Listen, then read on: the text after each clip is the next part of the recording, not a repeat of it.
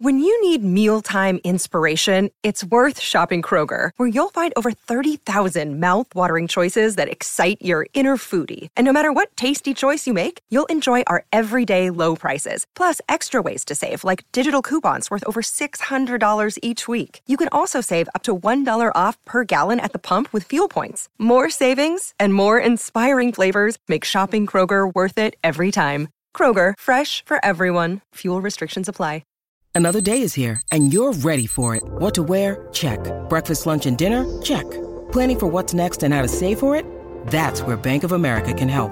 For your financial to-dos, Bank of America has experts ready to help get you closer to your goals. Get started at one of our local financial centers or 24-7 in our mobile banking app. Find a location near you at bankofamerica.com slash talk to us. What would you like the power to do? Mobile banking requires downloading the app and is only available for select devices. Message and data rates may apply. Bank of America and a member FDIC. Are you looking for a pair of sunglasses that are as about a good time as we are here at the corner booth? Well, look no further. Yeats official sunglasses are polarized, stylish, and fit any occasion. All of us here at the corner booth, we each got a pair we're rocking right now in studio. You want yours? Go to yeatsofficial.com, promo code corner booth for 10% off, and get your pair now. My personal recommendation the Aquas always fly as hell. Enjoy it. Yeats Official, official sponsor of the Corner Booth Podcast.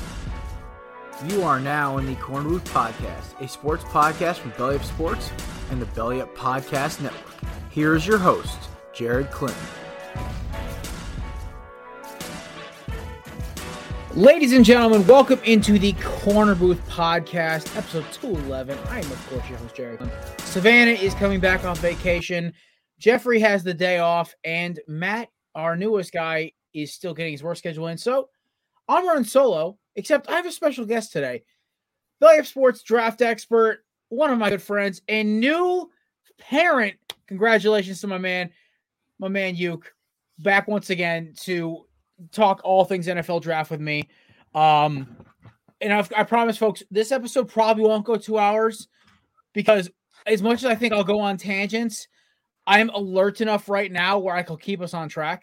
But Yuke, man, welcome back, brother. How you feeling? Thank you, man. I'm good. You know, like you said, being a new father is definitely exciting. Uh, I just had a little baby girl, so uh, get to be the hashtag girl dad. So Oh, uh, it's good times. Good times.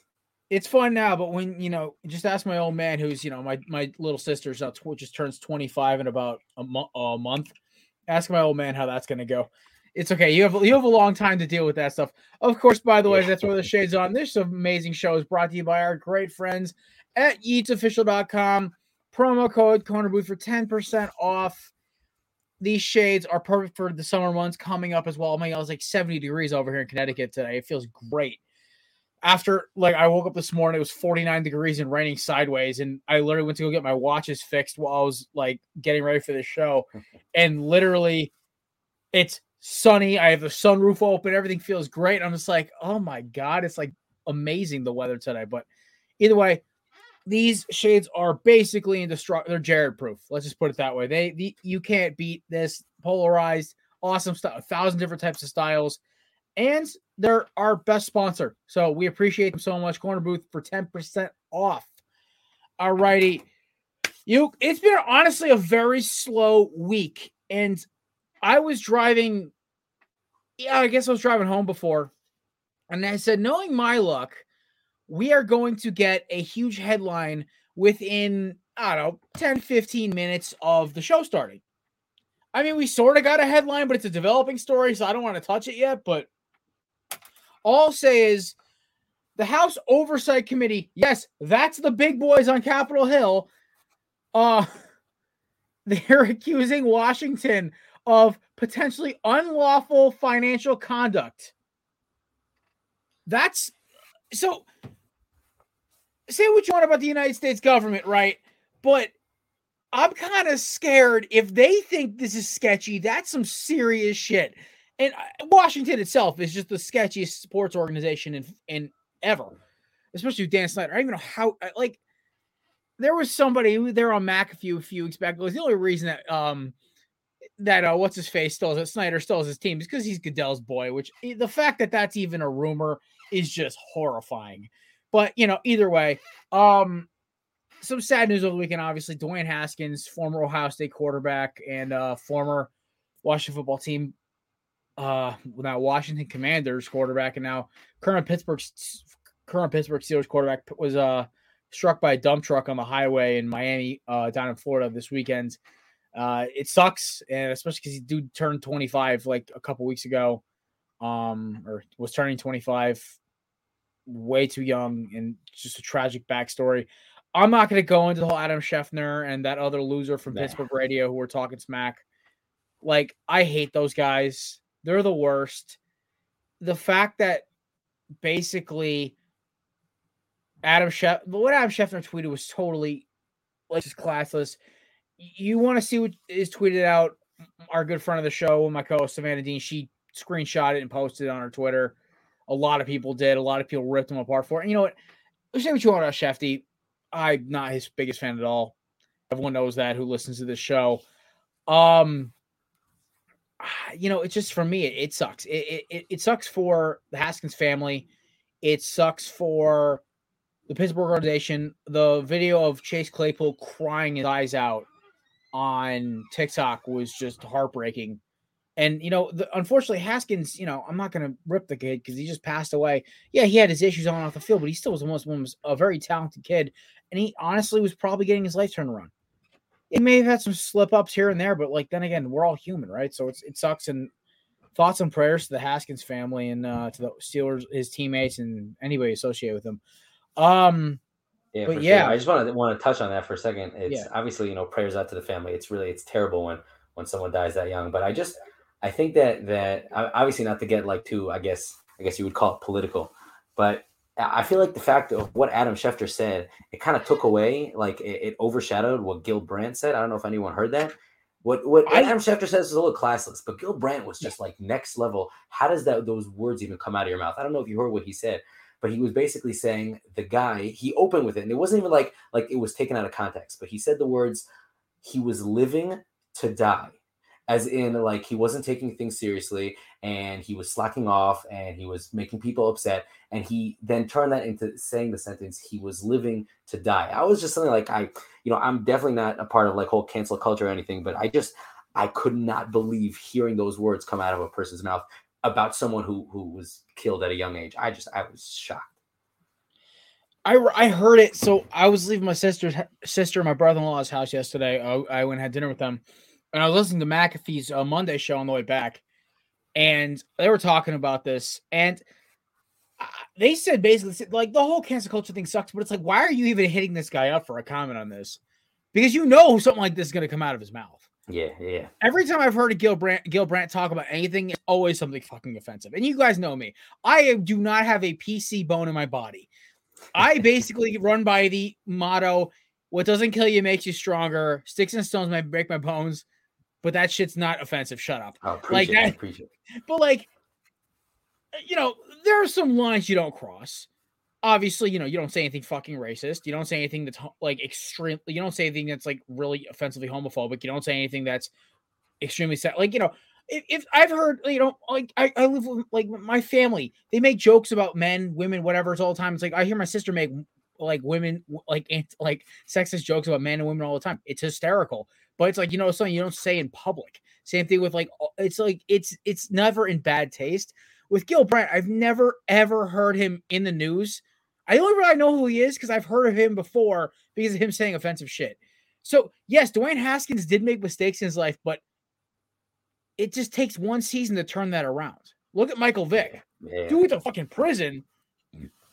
Had a great four-year run in Philadelphia and is now I wouldn't say America's sweetheart, but he's definitely one of the more liked Fox football commentators right now. Like when you see oh, Michael sure. Vick on the street, he's like one of the more well like well liked NFL guys. His reputation's healed a little bit. So yeah, you know, people make mistakes. Not so crazy. Yeah, exactly. I think that's the whole the whole point here, and that's why I think the whole Gil Brandt thing's fucking stupid because it it just it annoys me because I'm sitting there like reading this and I'm like, dude, he just gives all journalists a bad name. It's like it's that it's the same thing with the old school guys who just can't, have anything good to say about anybody at this point. So, unfortunately, that's kind of what we're stuck with at this point. But besides that, I mean, news broke yesterday that like apparently the Honey Badger and the Philadelphia Eagles could very possibly happen this week. I am not buying it until the contract is signed. Okay. as much as I would love for the Honey Badger to be an Eagles green, I am still not buying it until it happens because you know we're literally everybody apparently is going to Philadelphia if you ask Eagles media. But when Ian Rapoport says something that's possible, then I start sniffing around a little bit. Yeah, but, Philadelphia is stealing Tyrann Mathieu off of the free agent market right now, this late in the process. I feel like that would be just uh, like a steal. That would be crazy. He would be so impactful for their defense. He would slide in perfectly in their safety spot. Like that would just be that would be such a great fit. They would probably be the, the NFC East the favorites, favorites for sure. My biggest thing with this is you are the Eagles have Anthony Harris, who honestly played very well last year in this free safety role. They have Marcus Epps, who honestly, in a starting role, might be a great player in Philadelphia. We just don't know. He's very unproven. Getting Mathieu, even just to kind of play that striker position that we had with Malcolm Jenkins on our Super Bowl run teams, and having Marcus Epps and Anthony Harris play deep, I'm okay with it. I really am. So, because in all honesty, the Eagles basically only have one or two linebackers in the field at all times. Most of the time, it's four down linemen and a bunch of individual different players. But I am totally for Honey Badger because I feel like Jonathan Gannon would just look at him, him and Haason Reddick, like, oh my God, look at all these multiple moving pieces I can move around. So, oh, that would be make me yeah, happy. You could scheme a defense around these hybrid guys for sure. Oh my God, I love hybrid. Listen, even when I when we did my Madden franchise back when I me and my friends did it over the pandemic, I ran a hybrid style defense. Every guy could play three different oh, positions oh, because, so dude, are you kidding me? It messes with people. They don't know how to scheme for it. So I, I just love it from like the strategic point of it. But um, all right, without further ado, we're gonna do our mock draft. The rules are simple, boys and girls. Me and you each get about two sentences, two and a half sentences to describe our pick once we make them. Each of us make our pick. We you will lead off with one. I'll go one, two, three, four, blah, blah, blah. We'll keep all the way on 32. And after the first round is over, who scores the best? I, I think I'm like we may have to do some little competition based off who scores better. I mean, then again, I've always never shot better than 60% in the NFL draft last year. I shot maybe 58 last year. I think my best year was 16. I shot 65%. But like, wait, wait what do you mean shot 65? Like you you built a mock draft and 65% of it was correct after the fact? The first round, yeah. That is wild. Yeah, I know. It was that's my junior year of high school. That's that's high, right? But like usually I shoot around 50%, 55. That's usually the range I hit hit with because teams are predictable. But so my sister was over last night and she was, you know, doing laundry because I have a laundry sheet at my house and she doesn't have hers. So she's like, started laundry and she's like, Why are you freaking out? I was doing a mock draft. I'm like, because mock drafts would be a lot easier if teams weren't run like freaking crazy. She goes, What do you mean? I'm like, I know you're not a big football fan, but like if every team drafted sanely, like a lot of these, like you know the Jets are taking Sauce Gardner for. Everybody knows it. They basically plastered it on the walls. But then you have the Washington, Seattles, you have the Detroits of the world who are going to throw a monkey wrench into this. And you know, you when you're doing a mock, you want to be right all the time. So for me, my biggest thing is that I want people to get an accurate view from us because you know you're you are the closest thing Belly Up's ever had to a draft expert. I like to think of myself as a draft analyst, but like you know, I'm not accurate all the time. Half these mock they call them mock draft for a reason. So, but it's it's an ego thing that I want to get stuff wrong. So, without further ado, Mister You, you are on the clock at number one. The Jacksonville Jaguars select. Got to be Aidan Hutchinson. That's okay. I feel like it's it's that's a shoe. And I mean, there's recently, especially, there's a lot of buzz about Travon Walker, but Travon Walker cannot turn around their defense the way Aidan Hutchinson can turn around their defense. You know, everyone's talking about Travon Walker's athleticism, but let's not forget Aidan Hutchinson ran over the 90th percentile in like almost all of his combine drills. This guy is also a freak athlete, and he was way more productive and he's way more uh, just fundamental to a defense, uh, just a culture changer. I feel like it's got to be Hutchinson here. I am not. I, I am buying the everyone. Everyone. Unfortunately, there's no good lineman for Jacksonville. Take. I think a lineman for Jacksonville will make so much sense, but Evan Neal or or Ekwonu going that high just to me makes no sense.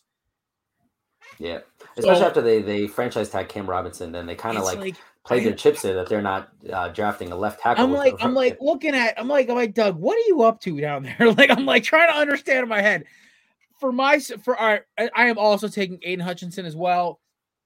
We've been t- being told the entire offseason that he's the number one pick in this draft. Um, he's the best player just, in this draft know, too. As much as like I've heard rumblings about K- Travon, uh, K- Travon Walker and Kayvon Thibodeaux, it's one of the three. It, the, a defensive end is going first overall. Put your money on it now. It's gonna happen. Like like one of those three is gonna go. There's no, no like Jacksonville's not gonna trade out, and Malik Willis ain't going number one. Even though if that happened, they'd be hysterical. Um, I actually don't know if Malik Willis going any higher than not uh 12, 13 or 14. Like I have a team trading up to get him. But um yeah, no, I have Aidan Hutchins as well. Best overall pick in the draft. He's the he's the most game ready edge rusher. Where it's like with Walker, Walker might be the next Myles Garrett, but he's going to be really. Travon Walker's pro comp to me is Josh Sweat, where he's going to need a year or two to get himself together. But once he gets himself together, ho- hopefully no injuries, is going to be a force. I watched Joshua shove two Jets linemen into each other and get a sack. And I said, okay, uh, yep, okay, this guy was worth the fourth round pick we spent on him. But yeah, so I have Aidan Hutchinson as well. I guess I have the number two pick. With the with the second pick in the NFL draft, I have the Detroit Lions taking Kayvon Thibodeaux. Now, hear me out. I know they want a quarterback. Jared Goff is going to be there next year. They're not getting rid of him. Here's why they take Thibodeaux. The upside for Thibodeaux is just as high as Walker's. He's more game ready. And Dan Campbell is ready to take on a personality like that. He's a big enough name where it'll shut Lions management up too. And honestly, with Thibodeaux, he doesn't even have to be an all like league defensive end. He just has to be a uh, maybe a Pro Bowler too. He has to basically be what Clowney's turned into where he's got a couple big plays, plays well occasionally, and is a good rotation guy. And the Lions will get what their get their money's worth out of him. So I have the Lions taking on that personality. The one thing about Thibodeaux I, I worry about is the fact that he rarely, rarely relies on pass rush moves. And in the NFL, that won't fly. So hopefully, Mr. Biting Kneecaps himself will hopefully turn that around for him. Who do you got for the Lions taking it to? So I'm going a similar direction. You went edge. I'm also going to go edge. I'm going to go Travon Walker. Now, I don't think that this is a great pick, but I do think that this is what's going to happen. You know, I definitely think Hutchinson's going to go one, but I don't think Travon Walker is going to fall past two. I think it's early for him because he he's just he didn't have the production in college, and he's going to be transferring from a five tech to a pure edge rusher, uh, moving to the NFL. So he's not only is he you know a, a projection production wise, but also he's a projection in terms of his position switch. But at the end of the day, there's very few people who have the raw athleticism that Travon Walker has. And at the mm-hmm. end of the day, there are a lot of reasons why that you can, you know, excuse away why he wasn't as productive. And I just feel like his ceiling is higher than a Kayvon Thibodeaux, and especially a team like the Lions, who aren't in a win now mode and aren't even a piece away from making the playoffs. There's someone who could afford to take a year and try to develop a Travon Walker and hope that he can turn in to maybe the best edge rusher in this class, you know, to come out of this class. Oh yeah, I no, like I totally agree. I do think only because the NFC North is so weak now, like the Vikings got worse. The Bears stayed bad. The Packers got Packers worse. Got worse. Yeah. Yeah. So the Lions, the only team that improved, and honestly, they only lost about four or five games by more than a touchdown. It's in. I also looked at the record. They easily could win, go ten and seven next year because how easy their fourth place schedule is.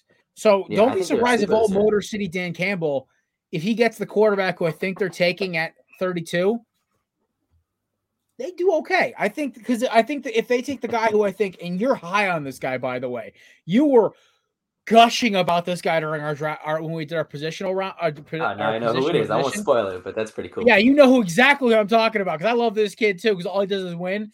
But that's that's the key word here if you've listened to this show. But I at 32, I have this man going to Detroit and it's going to make it fun. At three, it's not hard. We know what the Texans are doing. They're taking Evan Neal. He's the best offensive lineman on the board. They're not taking a safety. Stop it. Okay. They'll they can go get a. There's four good safeties that you could spend a second or third round pick on later in the draft. Evan Neal is going to be ready to play left tackle tomorrow. And honestly, they got to figure out some way to see if Davis Mills is going to be a good quarterback or not. Because like Peter Schrager said, they are basically an expansion team again. They are figuring out how to start their franchise over. They have a couple decent receivers. They have a quarterback who might be good. We don't know. I like Davis Mills on tape, honestly. I do. I really love his tape. But get him some protection. They have decent running back core too. It's a bunch of misfit toys, but still can move the ball. They they won four games last year with a duct tape level offense. Get some blocking. We'll see what they can do. I think Evan Neal's the perfect fit here. That's interesting. Evan Neal's not a bad pick, but I'm actually going to go with Ike Ekwonu. so it's close. Okay, so you and me are split on the uh, on the tackles. I forgot about this. Yeah, so I I, I think that Ike Ekwonu showed enough of his just insane potential at the combine, at the you know at the in his tape and things like that. Obviously, he has some room to improve as a pass protector, but I think that the key here is I was listening to this uh, a PFF podcast called Stock Exchange, where they were doing this guest mock draft, where they bring on you know all these uh, guests, these guys who are you know insiders on in NFL teams, and they come and they make the picks and they go pick by pick with these like NFL insiders. So the guy that they brought on for the Texas pick was John McClain, who's been in the industry for over 40 years. And the one thing that he kept saying, and he didn't actually make the pick of Ike Ekwonu, but the one thing he kept saying is that the Texans need to improve on their run, on their you know run blocking and and on their yeah. rushing offense, and that was a big thing. And I think that Ike Ekwonu is easily easily the best run blocker in this draft. So I feel like that would be a big a big thing for them. They want to go for the you know this guy who's a bully, someone who can just turn around their offensive line, just be nasty for them. I feel like that's okay. Ekwonu. I, I think the thing is either way they're going to tackle. It's just how smart is the Texans front office. That's really what this pick comes down to. I, I it, it, could be defense. You know, that's it's. I wouldn't rule out defense, but just because they have so many needs on their team, and I feel like there are at least four defenders who are better than all of the tackles in this class. So yeah, eh, they, at pick three, I wouldn't be surprised if they go defense. It's just personally the way I see it. That I feel like they go with Quan. Fair enough. All righty, number four. If you don't have this as their pick, also, if they don't take this as their pick, they're idiots. The Jets gang, possibly, in my opinion, the best in the best like overall player in this draft. I think Sauce Gardner is going to be a multi-time Pro Bowler. I just there's nothing wrong with this kid. Everything. What do we say during our draft show? In when you go through the check boxes, he checks off everyone, but he's good at eight or nine of those checks. It's not like he's just a jack of all trades. He's actually good at things that's Sauce Gardner. And also, his name's Ahmad, yes, but his nickname is Sauce. Can we just call him by Sauce? It's like, yeah, it says Ahmad Gardner here on the website I'm using. It's like, no, it's Sauce Gardner. He's the most badass. He should legally football. change his name to, to Sauce. Yeah, he should. It literally like should change his name, like, name to Ahmad da- uh, Ahmad dash Sauce Gardner or Sauce Ahmad Gardner or whatever's like my boy Dee Strange Gordon over in Washington. Literally, this is the longest name in in baseball right now. Who you got the Jets taking it for? Am I am I uh, barking up the right tree? So I'll actually tell you, I, I love the pick with Sauce. I, that's not what I have, but I'll explain. I'll explain why. I, I've actually been following a lot of mock drafts recently, and I have not seen a lot of Sauce going to the top four. And I agree with you. To me, he's a top two player in this draft. I have Hutchinson and then Sauce on my big board. The thing is with, with Sauce, I just for some reason, and I, I personally can't explain it, but there isn't that much hype about him. I, I hardly see him in mock drafts going as early as four. Um, and I think that the Jets, especially, I think one of the reasons for that is that as good as he is, the depth at corner is huge. The Jets could even go for corner in the early second round and get someone who's a quality starter for them. Where if they go in a position like offensive tackle somewhere else, where positions like that in the second round, they won't be able to find someone who's a quality starter. So I just feel like the the value uh, addition of Sauce over whoever they get in the second round is not as big, especially if they wait till ten. They might even be able to get a guy like Derek Stingley. You know, so so I feel like they wouldn't jump the gun on Sauce at four. So I have them picking Evan Neal. I feel like they they you know are just trying to build around Zach Wilson as much as possible. And Evan Neal is probably the most versatile of the big three offensive linemen. And they have pieces that can move around there. They got Alijah Vera-Tucker, who keeps getting injured sometimes, Mekhi Becton, who keeps getting injured, um, George Fant, who they really like at right tackle, but he could slide into left tackle. And having a guy who's versatile like Evan Neal, they would be able to move him around and kind of decide what they feel like is their best offensive line formation to really build around Zach Wilson. So I feel like Evan Neal's a great pick here. So the only reason I, I, because I want them to take tackle, I think if they take a tackle, there one, it screws over the New York Giants, which makes me happy automatically. Two, um, if if it wasn't for what Peter Schrager said, because he's one of the guys when they they talk draft, I listen because he's got ears everywhere. Yeah, he's very tight with with um Bob Saleh and the and Joe Douglas. And when he says the talk around the building is Sauce Gardner, I listen.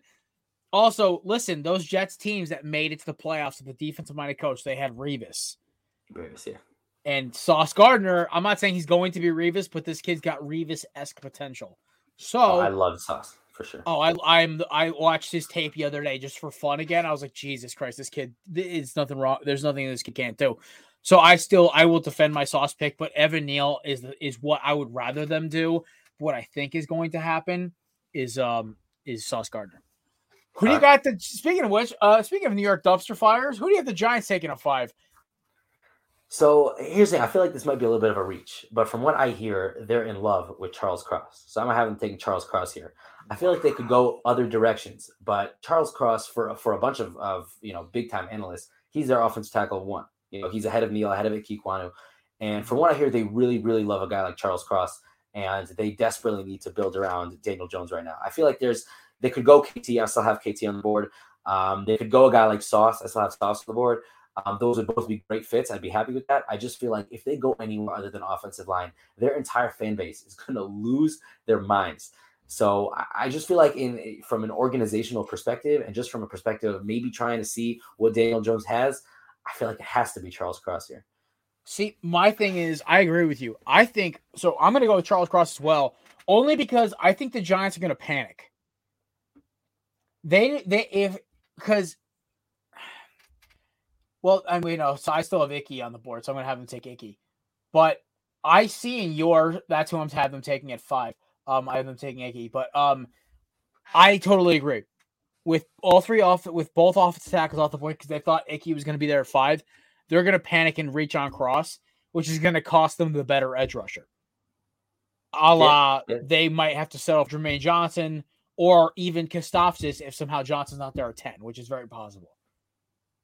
10, they have seven. Um, that's right. Yeah, seven. Sorry. Brain brain fart. They um, yeah. get them both. Yeah, no, they might get either or. But yeah, no, they, they can go both edge rushers. But um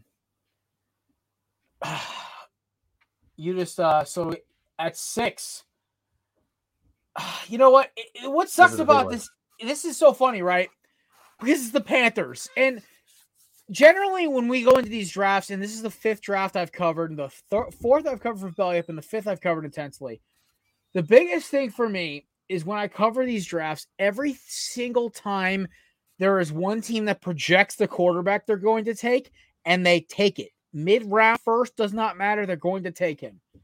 And the Panthers, every story I've heard is they want Kenny Pickett. Even if he's not even the best quarterback on the board, they're going to take him at six because he's the most game ready. And they know they can't send Sam Darnold out there. They know they can't send the ghost of Cam Newton when we can't cook. Newton, who said that? um, I had to say it once. That's what he said in a podcast, folks. It was not me who said that. Um, he said something else. I'm making fun of him, obviously. Um, and they can't send PJ Walker because it's at the XFL. So my biggest thing is stud in the XFL. Oh my god, he was disgusting. He was like he was running away with the MVP. Um, yeah. Kenny Pickett. I am not the biggest Kenny Pickett fan. You guys all know this. You knows this. Do I am I gonna love watching the chaos ensue that ha- follows when Kenny Pickett can't cut, is Nathan Peterman 2.0? Yes, but here, here's my thing about Kenny Heisman is my boy Sawyer, who's a picker I used to call him. Um, he's gonna be okay, and they have he is DJ Moore, who I don't care. Uh, Braylon Addison's a great receiver, man, but he ain't no DJ Moore. DJ Moore is a whole new level, and they have for now Christian McCaffrey, which I didn't think was still possible, but they do. For now, We'll draft day, we'll see. But right now, I think Pickett to the Panthers just makes way too much sense with what we've been hearing. It's like the whole where there's smoke, there's fire. Yeah, yeah, for sure. So interestingly, I actually have Pickett also here. So this is probably other than Aidan Hutchinson, the first pick we agree on. Now I'm with you on this. It's you know where there's smoke, there's fire, and I think that even something that that some people might be missing as to the reasoning here is that Matt Rhule and Kenny Pickett have ties back to the Temple days, where Matt Rhule was in Temple mm. and Kenny Pickett had originally committed to Temple because he wanted to come and play for Matt Rhule, and then eventually he got flipped to Pittsburgh but they have some ties. They have, you know, they, they go back a little bit. And I feel like, especially with the coach, you know, trying to get the quarterback, there's the familiarity is going to play in a lot here. So that's first of all. And I feel like the second reason is just that, especially Matt Rhule and I think even Scott Fitterer, the, the general manager, they're looking to keep their jobs. And the best way to keep their jobs is to take the quarterback who they believe is the most pro ready. And according to most analysts, That's Kenny Pickett. Now, obviously, I disagree. I'm with you in this camp where Kenny Pickett is my QB six. You know, he's behind uh, even Carson Strong. So I'm very, very low on Kenny Pickett.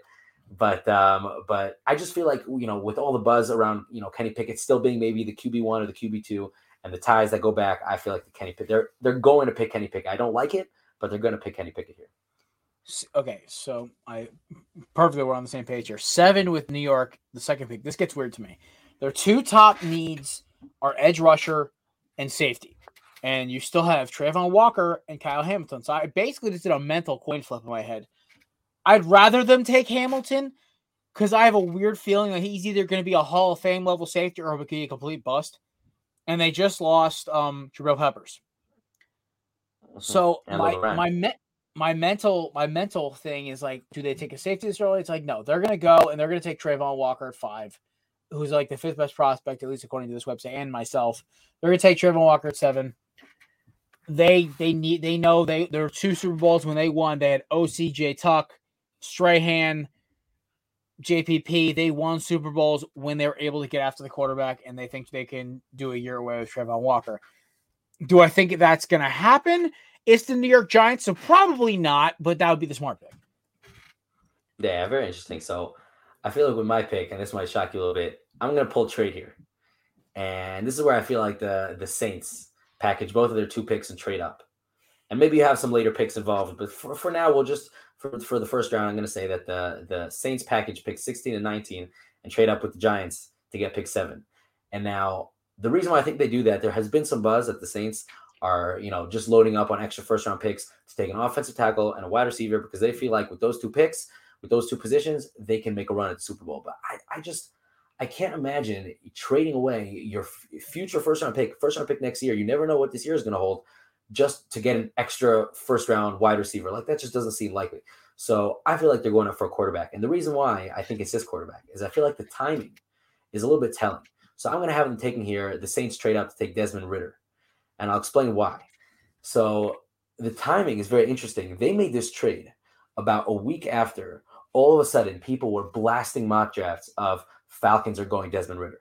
Falcons are going mm-hmm. Desmond Ridder. Now, up until now, there was a everyone was mocking Desmond Ridder to the Saints, you know, all the way down at their pick. I think it was pick uh, 19, maybe. Um, no, sorry, pick 18. So they all of a sudden they hear all these mock drafts of the Falcons, their division rivals, taking the quarterback that they want, and they panic and they're like, "We got to go and we got to get this guy." Now they're not going to jump ahead of the Falcons right now pre-draft. That doesn't make any sense because if they do that, then the Falcon, what's to stop the Falcons from just you know during the draft jumping up the you know themselves? So I feel like the move here is to load up on first round picks and then they wait. And if seven comes around and uh, Desmond Ridder hasn't been selected yet. They package their two picks, their two first round picks, jump up and get Desmond Ridder and get their guy. And then if for some crazy reason Desmond Ridder goes earlier, which I don't, I think we all know that that's not going to happen, then they still have two first round picks and have what to do with it. So I feel like that's just because of the timing with the Atlanta Falcons taking Desmond Ridder mock drafts, and that was the exact timing of their trade. I think they go Desmond Ridder. So I agree with you in the sense that I think that could, that's a possibility, but I think well, I, I don't think it's Desmond Ridder. I think if they're going to trade, they're going to Willis. Uh, one thing I forgot here actually is that they they signed Marcus Mariota, who a lot of people say Desmond Ridder is a Marcus Mariota clone, which is interesting. They have very similar play styles, so I feel yeah. like they're thinking maybe after Desmond Ridder. he sits a little bit, maybe the first year, have Marcus mm-hmm. Mariota run the offense and kind of teach Desmond Ridder how you place it. I mean, although Marcus Mariota wasn't a super successful quarterback, but teach him the ropes a little bit, given that they're similar play style. And then maybe there's a chance that, that he could develop Desmond Ridder into a good quarterback. So at Sev, you have the Saints taking trading up to take Desmond Ridder to get around get around the Falcons. Okay. Um, I have him staying at eight. I have the Falcons saying screw it. Let's see what we get of Mariota. We're no, we're not getting our franchise guy this year. I think they're going to take, they're going to eat the salary cap this year. They're going to eat all the crap they got to take care of, and they are going to take an edge rusher at eight. They're going to take Jermaine Johnson out of Florida State. They have not had an edge rusher since the dawn of time. Like I think the ghost of Vic Beasley is the closest thing I've had to an edge rusher since John Abraham left. I'm not even sure, but Takk McKinley too. Yeah, okay. Um, like his most memorable moment to me is him with the picture of his mom or his aunt or grandma at the draft, which was awesome. But it's like he's just. Eh. But I just, you know, with Jermaine Johnson, it just makes so much sense with, with the Falcons. And it's to, I think that's the only reason the Saints are going to move up because they're going to know they're going to have almost till pick 12 to trade up now.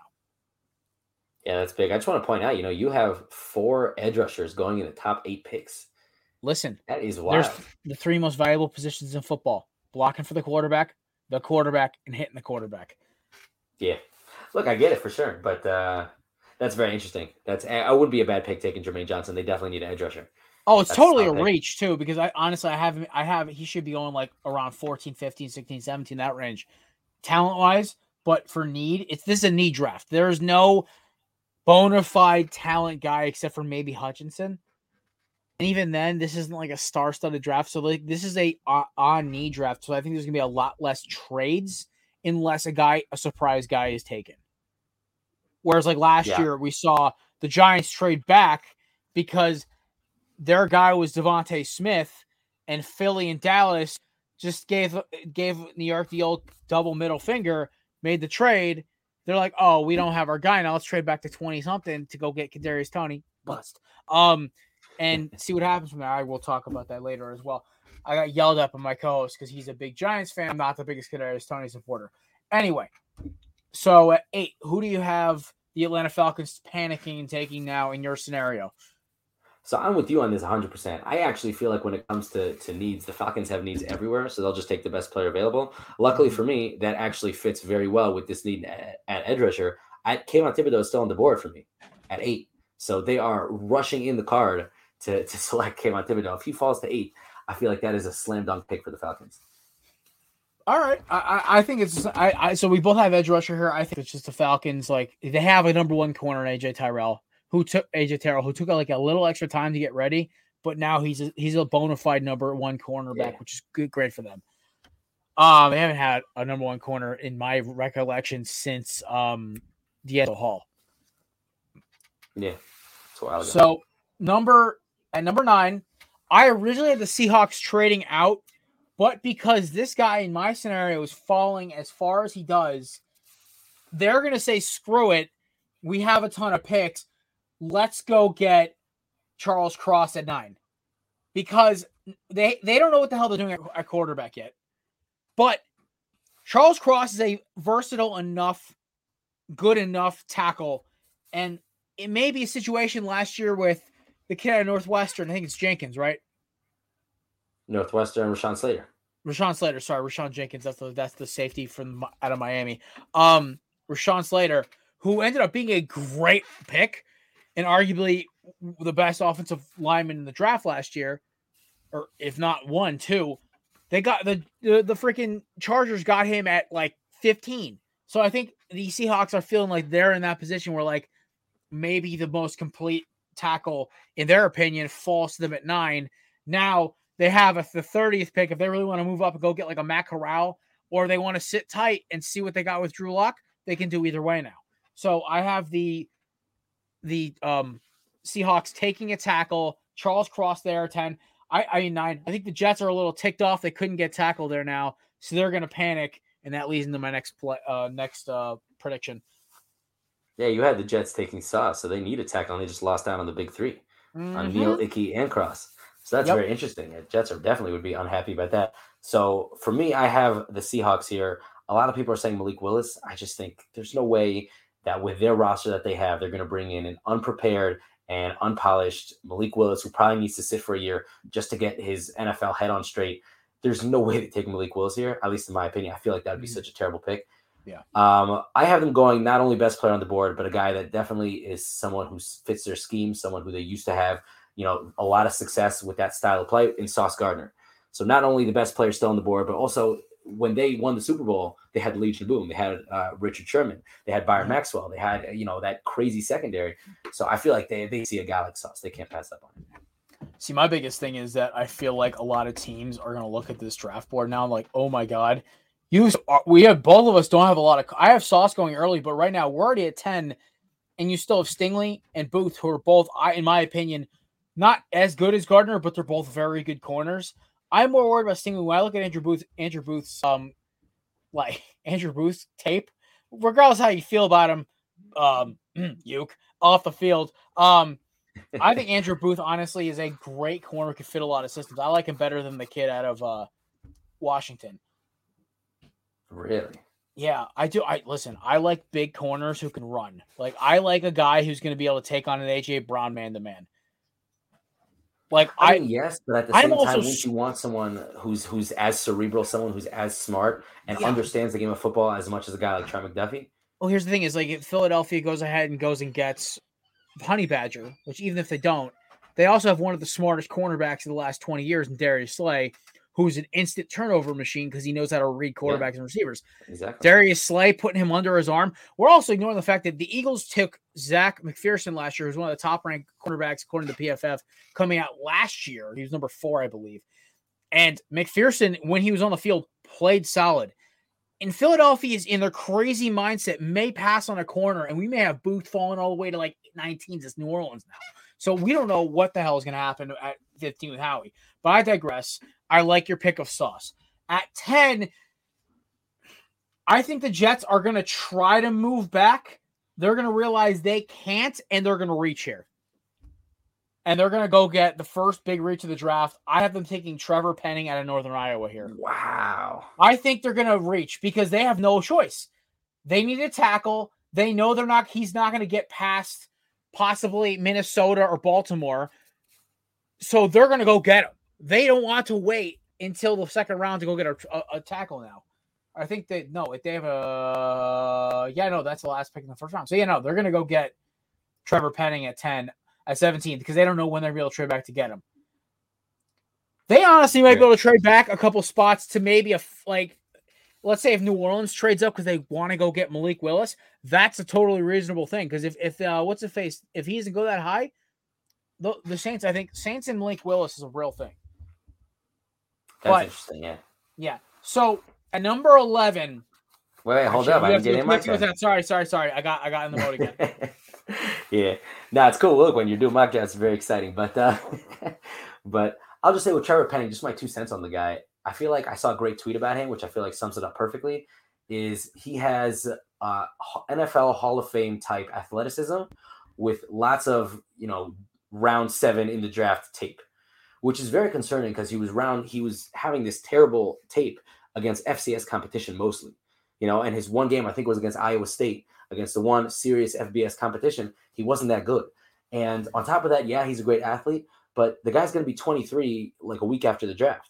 So it's not even like he's this young uh, project who you're thinking maybe he can, you know, come in and it'll take him a while, but he'll, you know, explode onto the scene in like a year with his just insane potential.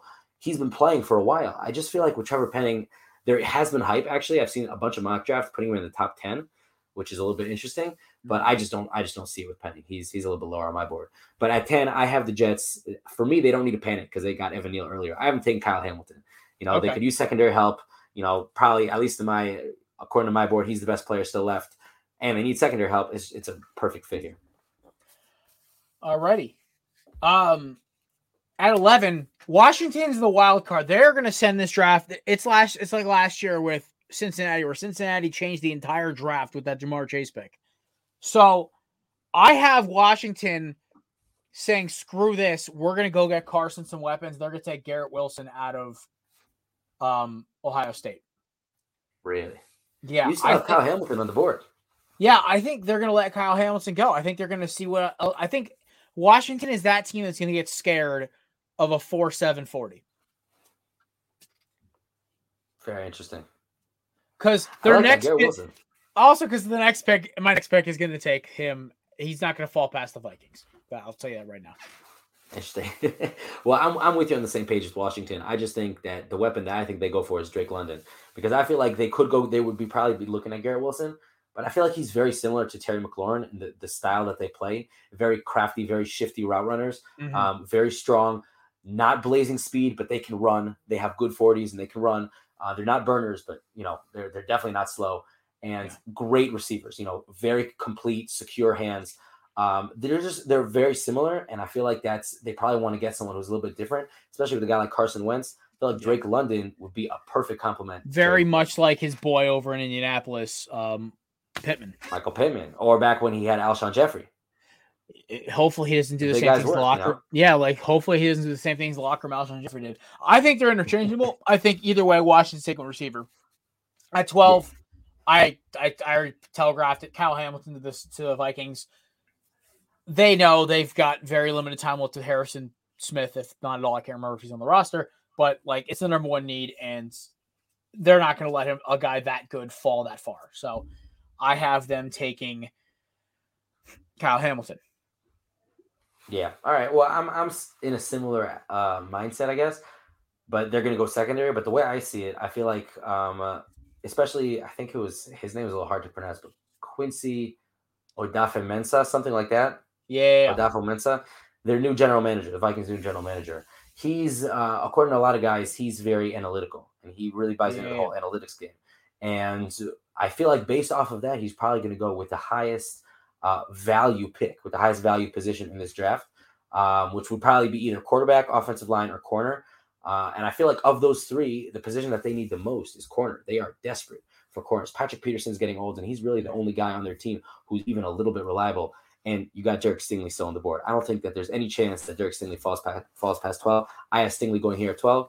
And I just feel like that's that's like a shoe in for me. That's one of those picks that Stingley's going to be a Viking, you know, in a month. All right. So if you have Stingley falling to the Vikings, who do you have 13 with the Texans? So what about you? You didn't tell me that you're. Uh, oh, you well, said no, Texans Hamilton.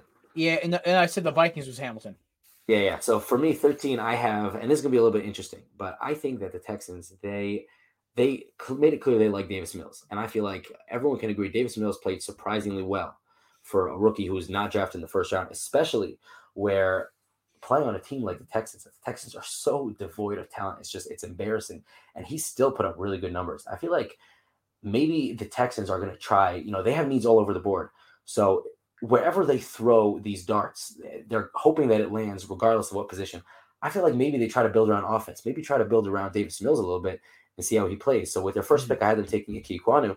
So I feel like with their next pick, now they're going to go Garrett Wilson take a, a receiver who can be their, their number one, pair up maybe with Nico Collins, who Davis Mills likes and gets along with, pair up with a Brandin Cooks, who could probably teach him the way. Garrett Wilson, Brandin Cooks are, have similar, a little bit similar game types. So that would be interesting. Maybe give Davis Mills, you know, a, a fighting chance to, to win the job. Fair enough. All right. I will say I have the Texans going Derek Stingley. Yeah, if he's still there. Yeah. If he's still there, listen, I think he will be there. I think they they've they've they were one of the first things to bring him for a visit post post his four three seven. Congratulations to him. That was a hell of a forty time.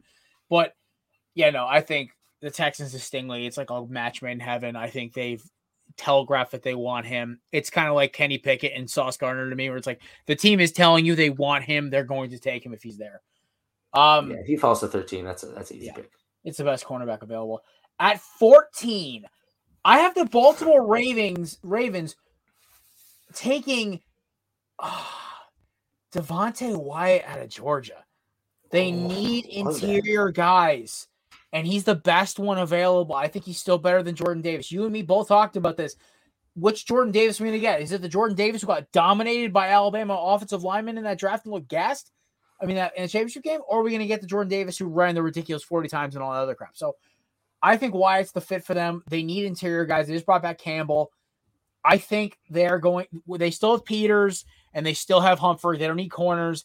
I don't think they're going to go receiver, especially this early. That's never been. They just took Terrence Marshall last year, or not Terrence no, Marshall. Uh, Bateman. Rashod Bateman, who played great when he got on the field. They still Hollywood Brown. They're not going to take receiver. I think they're going to take a a simple, easy. They're going to go get the guy who's going to stuff up the middle for them, like Wyatt, who can play multiple positions, either outside as a three technique or inside as a one. Either way, I think he's the perfect fit for them at 14. So you got a huge, massive Ravens fan here. So as a Devonte Wyatt fan, also as a big Devonte Wyatt stan, nothing would make me happier. You just don't think they're going to do it though. Taking Devonte Wyatt, I, I don't think that there's there's a chance. I feel like they they would love a guy like Devonte Wyatt, um, I feel like there's there's two positions probably that they're going to be prioritizing here, and I feel like that's edge rusher, where you know they haven't had a quality edge rusher since uh, Terrell Suggs, and they've had some mm-hmm. some good players that they drafted and developed, like guys like Za'Darius Smith, who was good for them, but then went on to be even better on another team. You know, that's it's very much their style. They draft these really good edge rushers who then move on. Um, I feel like they and they just got Odafe Oweh last year in the first round. Um, mm-hmm. so I feel like they'd be looking at edge rusher. Another position I feel like not a lot of guys are talking about, but I feel like it would be huge for them is offensive line. Their whole their offense when they were the best offense in the league, they were the the Super Bowl frontrunner. Was they had Lamar Jackson just running wild on teams, putting up 200 rushing yards a game. Are you thinking the kid? offensive line. Are you thinking of the kid of A and M? Kenyon Green. Yeah. No, I don't think Kenyon Green's going this early. I don't think there's any chance, especially with Linderbaum on the board and Zion Johnson. Zion Johnson's actually my number one interior offensive lineman. I would also, if the, the Ravens take Devonte Wyatt or Zion Johnson, I will be the happiest man in the world. But I think that in this in this uh, uh, mock draft, I'm going to go with Jermaine Johnson.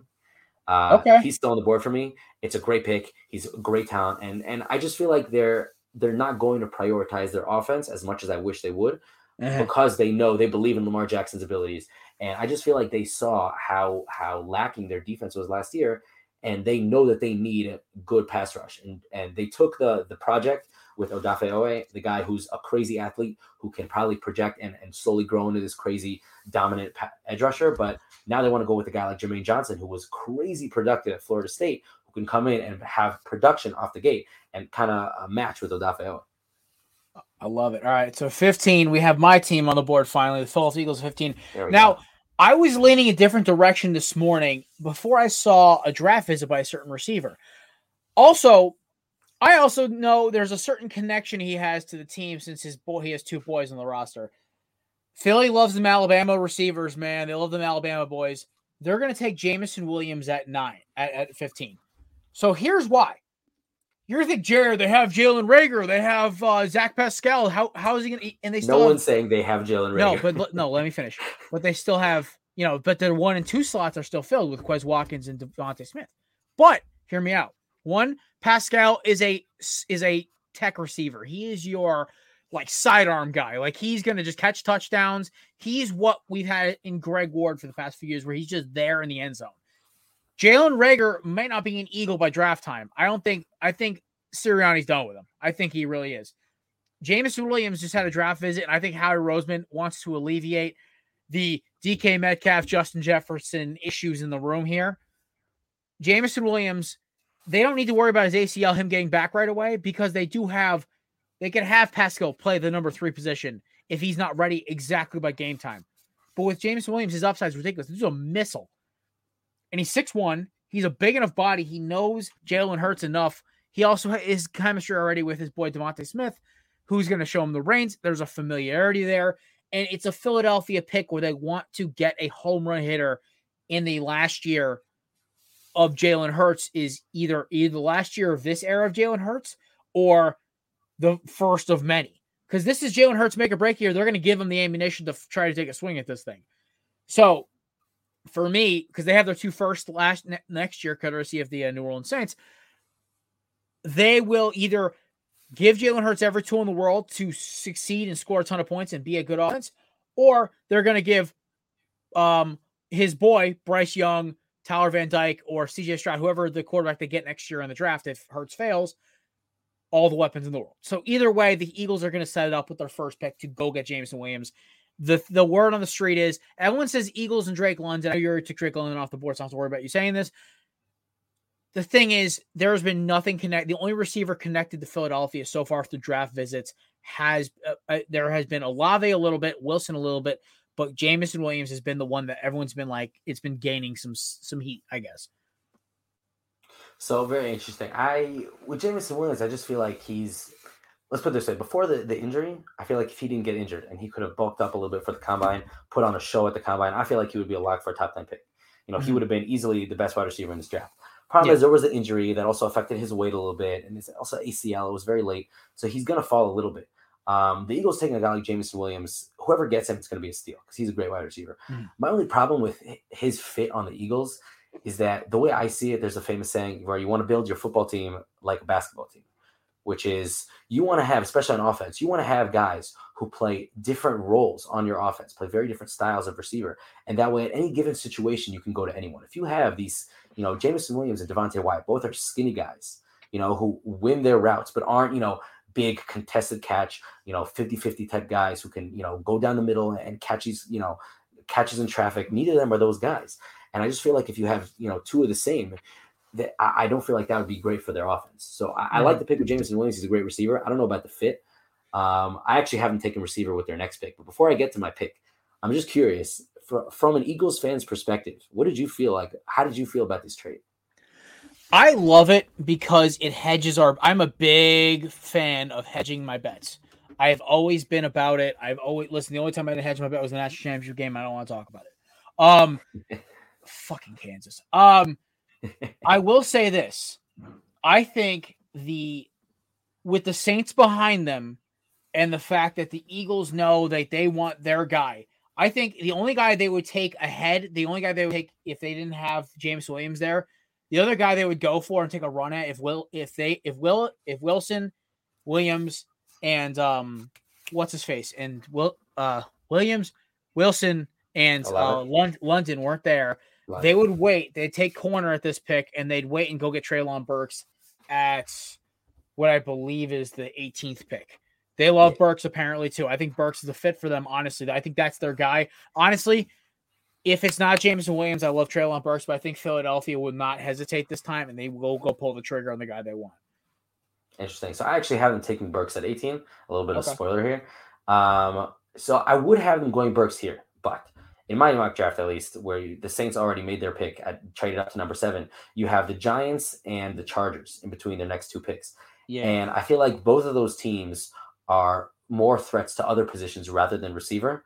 I don't mm-hmm. feel like either of those teams are going to go Treylon Burks. So I feel like the the Eagles are feel a little bit more comfortable going elsewhere and then hoping that Treylon Burks falls to pick mm-hmm. 18. And you're not going to like this very much as an Eagles fan. I haven't taken Jordan Davis. And I'm saying this not from a from a, the perspective. I just of, don't I get that, it because be a good move. tackle. I just don't get. Yes. I just don't get because they just re-signed Cox to one year deal. They have Milton Thomas and they also have Javon Hargrave. It just they would be two packed in there. So yes, but I feel like uh, Howie Roseman, right? So he's a huge just uh, advocator for you need to have guys on your in your trenches, and I just feel like like Jordan Davis is the last I not for not in my opinion. I'm not a huge Jordan Davis fan, but I feel like in the opinion of the in the, of the draft world, Jordan Davis is the last guy here who is a dude, who is just someone who's like a freak, someone who ran, who's the, as big as Jordan Davis, who ran a four seven eight. And I feel like, especially with Fletcher Cox getting a little bit older, yeah, you're right. It's a one year deal. I feel like that would be a good, you know, no team stays healthy all year.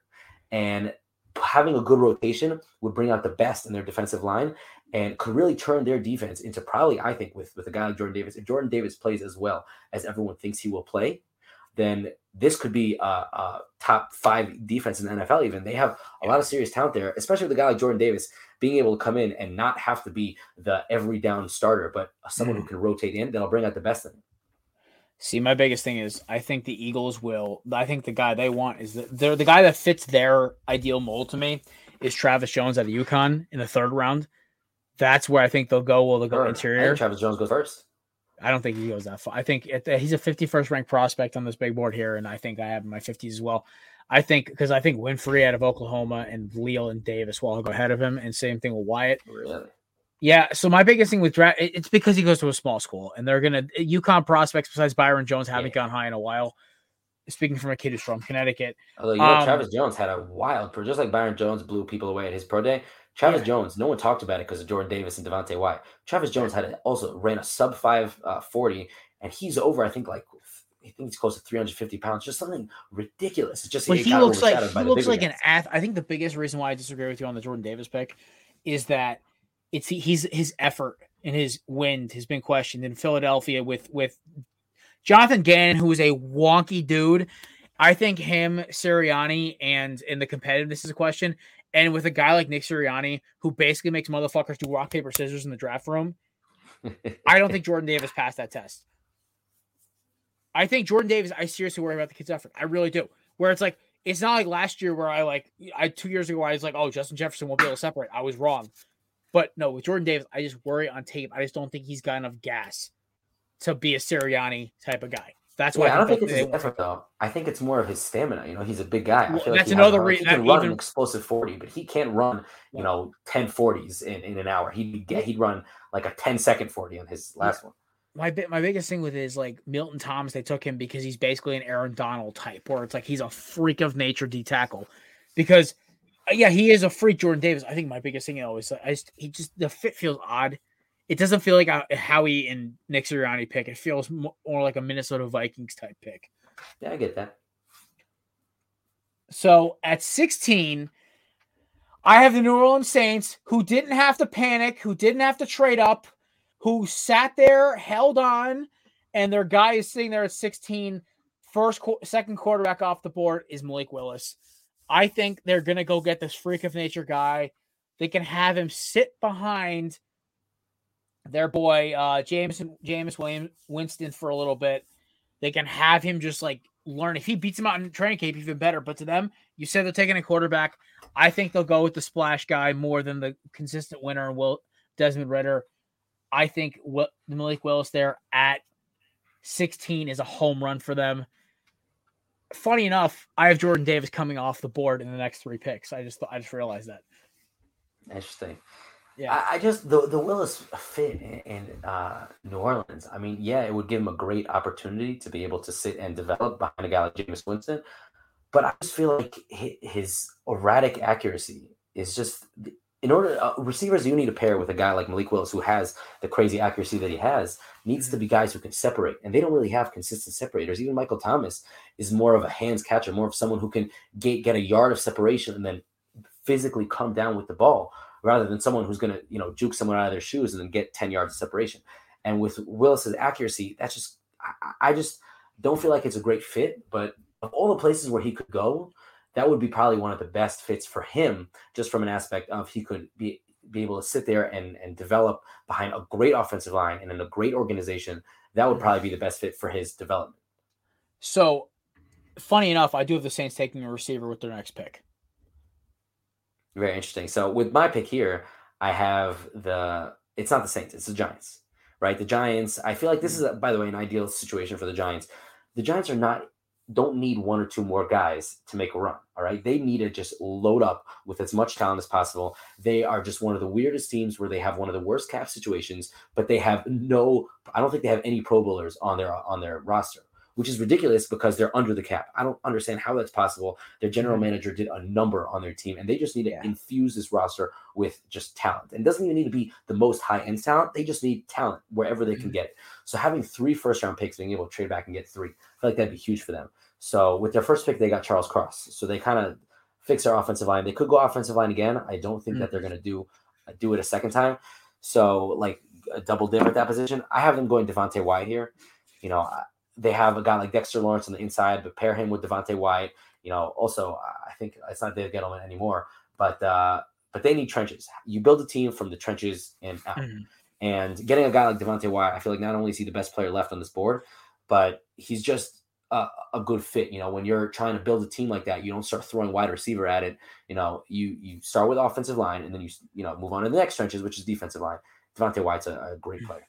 Oh yeah, all right, so I actually been thinking about number 17 for a while with this with the Chargers, right? Because they have three holes that are glaring to me. They need a right tackle, obviously, but interior D lineman and linebacker are huge for them, right?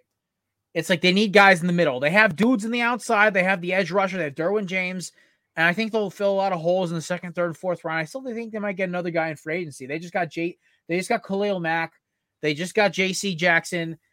I really think they want to get a, a guy in the middle who's going to play there. Because they just lost Kyzir White to Philadelphia. I think they take Devin Lloyd here at at 17. I think that he's the first linebacker off the board. Do I think they're worried about like I am with him not being able to stick dudes up in the hole? No. But do I do they think they really care? No. My biggest thing is I like seeing linebackers stick guys up. That is a big thing with me. I want to be able to watch you stop, especially with guys like Dalvin Cook, Derrick Henry, Joe Mixon, Nick Chubb, who run through people. I want to see guys who stop them in the hole. But my boy Cruz said this perfectly. He is Devin White 2.0. So that's that's a great comp, honestly. If I'm the Chargers who want guys who can go sideline to sideline, I think the Chargers luck out here and they get him at 17. Devin Lloyd's interesting. My only problem with Devin Lloyd is I feel like he's just a, a very rare athlete. So teams are definitely going to buy into him. Problem is he's 24. So that's that's usually a big red flag when someone's that old. Um, and he just his his tape is so raw. And like when you have a player who is just very unpolished and needs uh, to improve, it's a lot more exciting when he's 20 or 21 years old and you're like this guy's a kid and we can mold him into a star player but when you're 24 and you have that many holes in your tape uh, it, it's just a little concerning i really like devin lloyd um, that's just my two cents on him i feel like in this pick i have um, it's an odd fit because like you said they got jc jackson they drafted asante samuel last year at corner. But i haven't taken trent mcduffie here. And the reason I, I feel like they they gotta start hitting on the secondary is because last year in the the crucial game for their season, where it was deciding whether to make the playoffs or not against the Raiders, Derek Carr with a terrible receiving core was driving all over the field on them, and he was going all the way down the field with Hunter Renfrow. And now they have Davante Adams, and now Russell Wilson's in the division, and Patrick Mahomes is still in the division. And in today's NFL, having two corners is not enough. So drafting a guy like Trent McDuffie, they are are solidifying their defense and saying we have a good offense. We have Justin Herbert, we have okay. Mike Williams, we have Keenan Allen, we have Austin Ekeler, we have a really good offensive line that they revamped last year and is only going to improve with time because they have a lot of young guys on that offensive line. We need defense, and they got Derwin James at safety. They have a beast, you know, defensive line. Linebacker could use some help but mm-hmm. they've never. I, I remember this from uh, from when they played the Ravens and Lamar Jackson's first year starting. Yeah. They were never guys who were big on having those thumper linebackers. What they want is they want to have tons of defensive backs who can just be hybrids and play all over the place. So that would be a lot easier when you have three good coverage corners in J.C. Jackson, Asante Samuel, and Trent McDuffie. You can shut down receivers, go man to man, and then all your safeties and then linebackers can be these nickel guys and play whatever packages you want. Fair enough. All right. So, with all that being said, at 18, you're gonna love this because this is this is a this is a big brain move, even though he's not your favorite player in this draft. I love the Eagles taking Andrew Booth because his pro comp is very similar to the guy on the other side of the ball from him.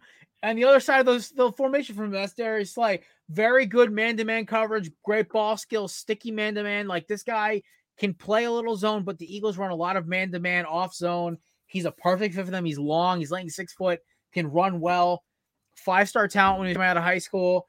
And honestly, he gets to sit near a smart player, two smart players in Anthony Harris and and, Dar- and Darius Slay, possibly Honey Badger as well, if all things go according to the way they're supposed to go. So now like now the Eagles with Zech McPhearson possibly also in the slot, they could they could duel it out. See who's better, or they could trade one of them. They still Avonte Maddox is an underrated nickel corner. It makes so much. Uh, Avonte Maddox on paper, his when he swatted that Very ball from Robbie Anderson on the last on that la- against the Panthers, I'm like that dude's a highlight reel player. When he's in the slot, he's one of the best slot corners in the league. I think Andrew Booth here is going to make all the sense because they don't have. There's no edge rusher available. They do have Reddick. They do have uh, they they have their four guys. They have their four edge rushers, but they know they have to get one down the road, which is what I think they'll do in the second round when they take um, Mr. Ojabo out of uh, Michigan because they know they don't need him ready for the first year. falls that far. I think he falls second round. I think teams are going to stay away from that Achilles because they see. I, I, feel like teams in the in the late first round, teams, especially like a team like the Chiefs, who have two first round picks, where they need edge rusher, but they don't need edge rusher right now. They have two first round picks, so yeah. you know having one of them sit for a while. I don't. I have Karlaftis. I have Karlaftis going there to the. Ch- I have them him going to the Chiefs. That's the only reason. If it wasn't Christopher Kostovsis sitting there already, he'd probably go in the first round. But unfortunately, he won't. And Philadelphia knows they can probably get him the second round, or get that kid out of um, oh god, out of San Diego State, who they love. They could easily wait on an edge rusher, and they'll go take Andrew Booth here because you said I just think they don't need another Monte Maddox. They need a guy who's going to play on the outside. So that's why I take Booth here. Yeah, I'm not a huge Andrew Booth fan, but uh, it's not like I'm a huge Andrew Booth hater either. Um, so I just feel like he he he didn't blow me away enough, and he he was just very good at everything. But he wasn't like elite. He wasn't Derek Stingley or Sauce Gardner at any one aspect of the game. And there were just other guys who, who were more impressive to me. So I like Booth. I think that he's another thing that hurt his draft stock is that he didn't really participate in any of the the you know postseason uh, or offseason just hype. He didn't. he wasn't at the combine. He didn't do much at the combine, and it was just like there's nothing about him to really boost his stock like where everyone else is having their stock rise. So I feel like that's going to hurt him a little bit. But for me, I have the Eagles taking Treylon Burks. I already mentioned this before. Um, mm-hmm.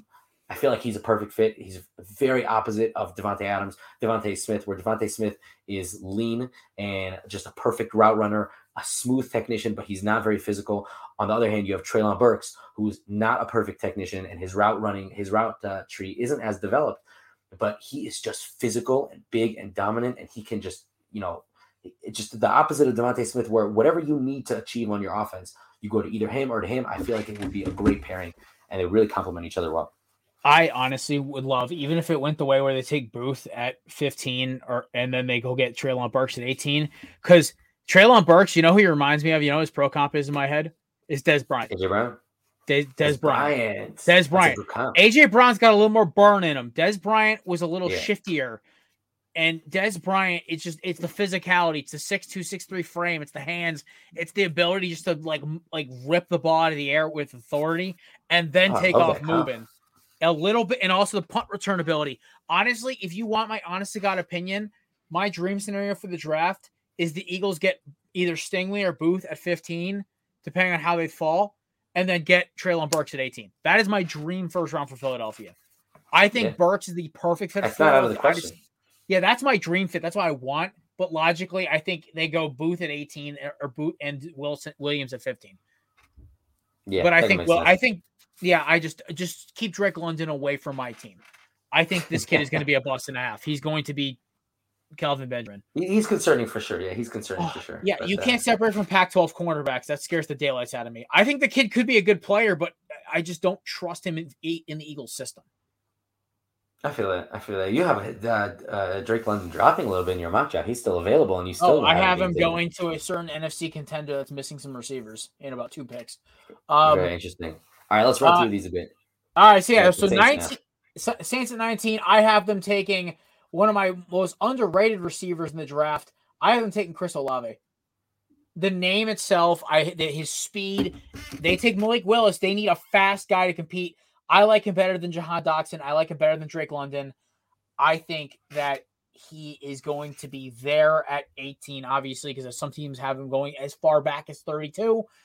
I have him going at 18 to the Saints. I think they reach on him, but that's their guy. They like him, his combination with his speed and ability to separate with Nick Willis, who's going to need guys to get open, along with Michael Thomas. I think it's a good fit.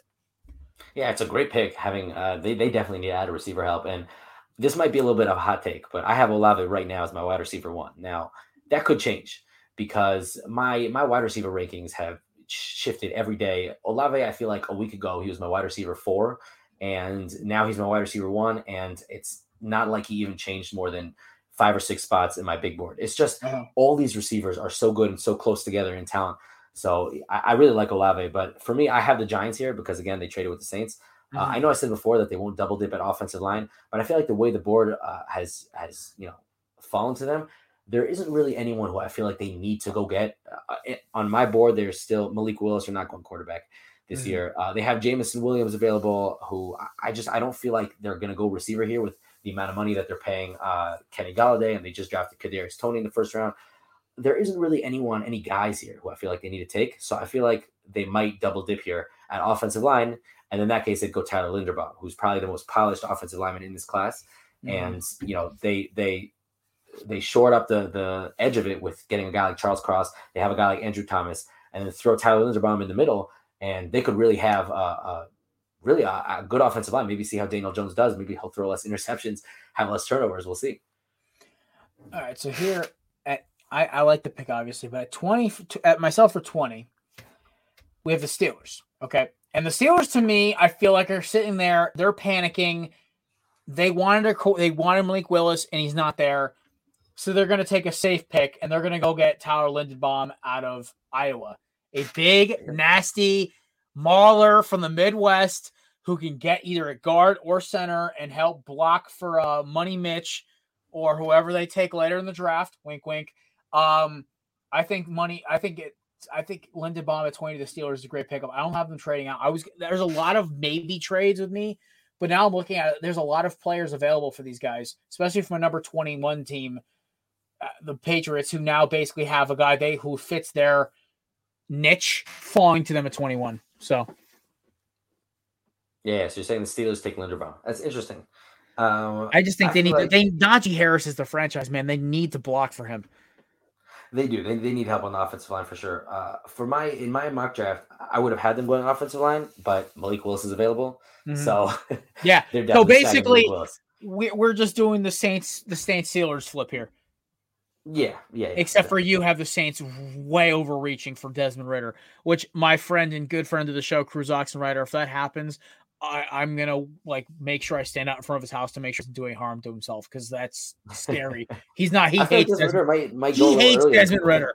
I love Desmond Ridder, but he hates Desmond Ridder. So that's rough. That's rough. Yeah, does, he's not a fan of Desmond Ridder. Let's put it that way. He's hitting the wrong guy. I know. Um, all right, so yes, all right, we got 21. We got the yeah. Pats. Pats. I have Trent McDuffie coming off the board for the Patriots. Yeah, they need a corner. They love these gadget corners. They love the guys who maybe aren't the flashy ones. And McDuffie can play inside, he can play outside. He's a little smaller, but he can run. He's a Bill Belichick guy. They need corners, they need them badly. This is perfect for Bill at 21. And watch now, McDuffie's going to be like a pro, perennial Pro Bowler. Yeah, that's a great pick. Also, just the, the way he understands the game.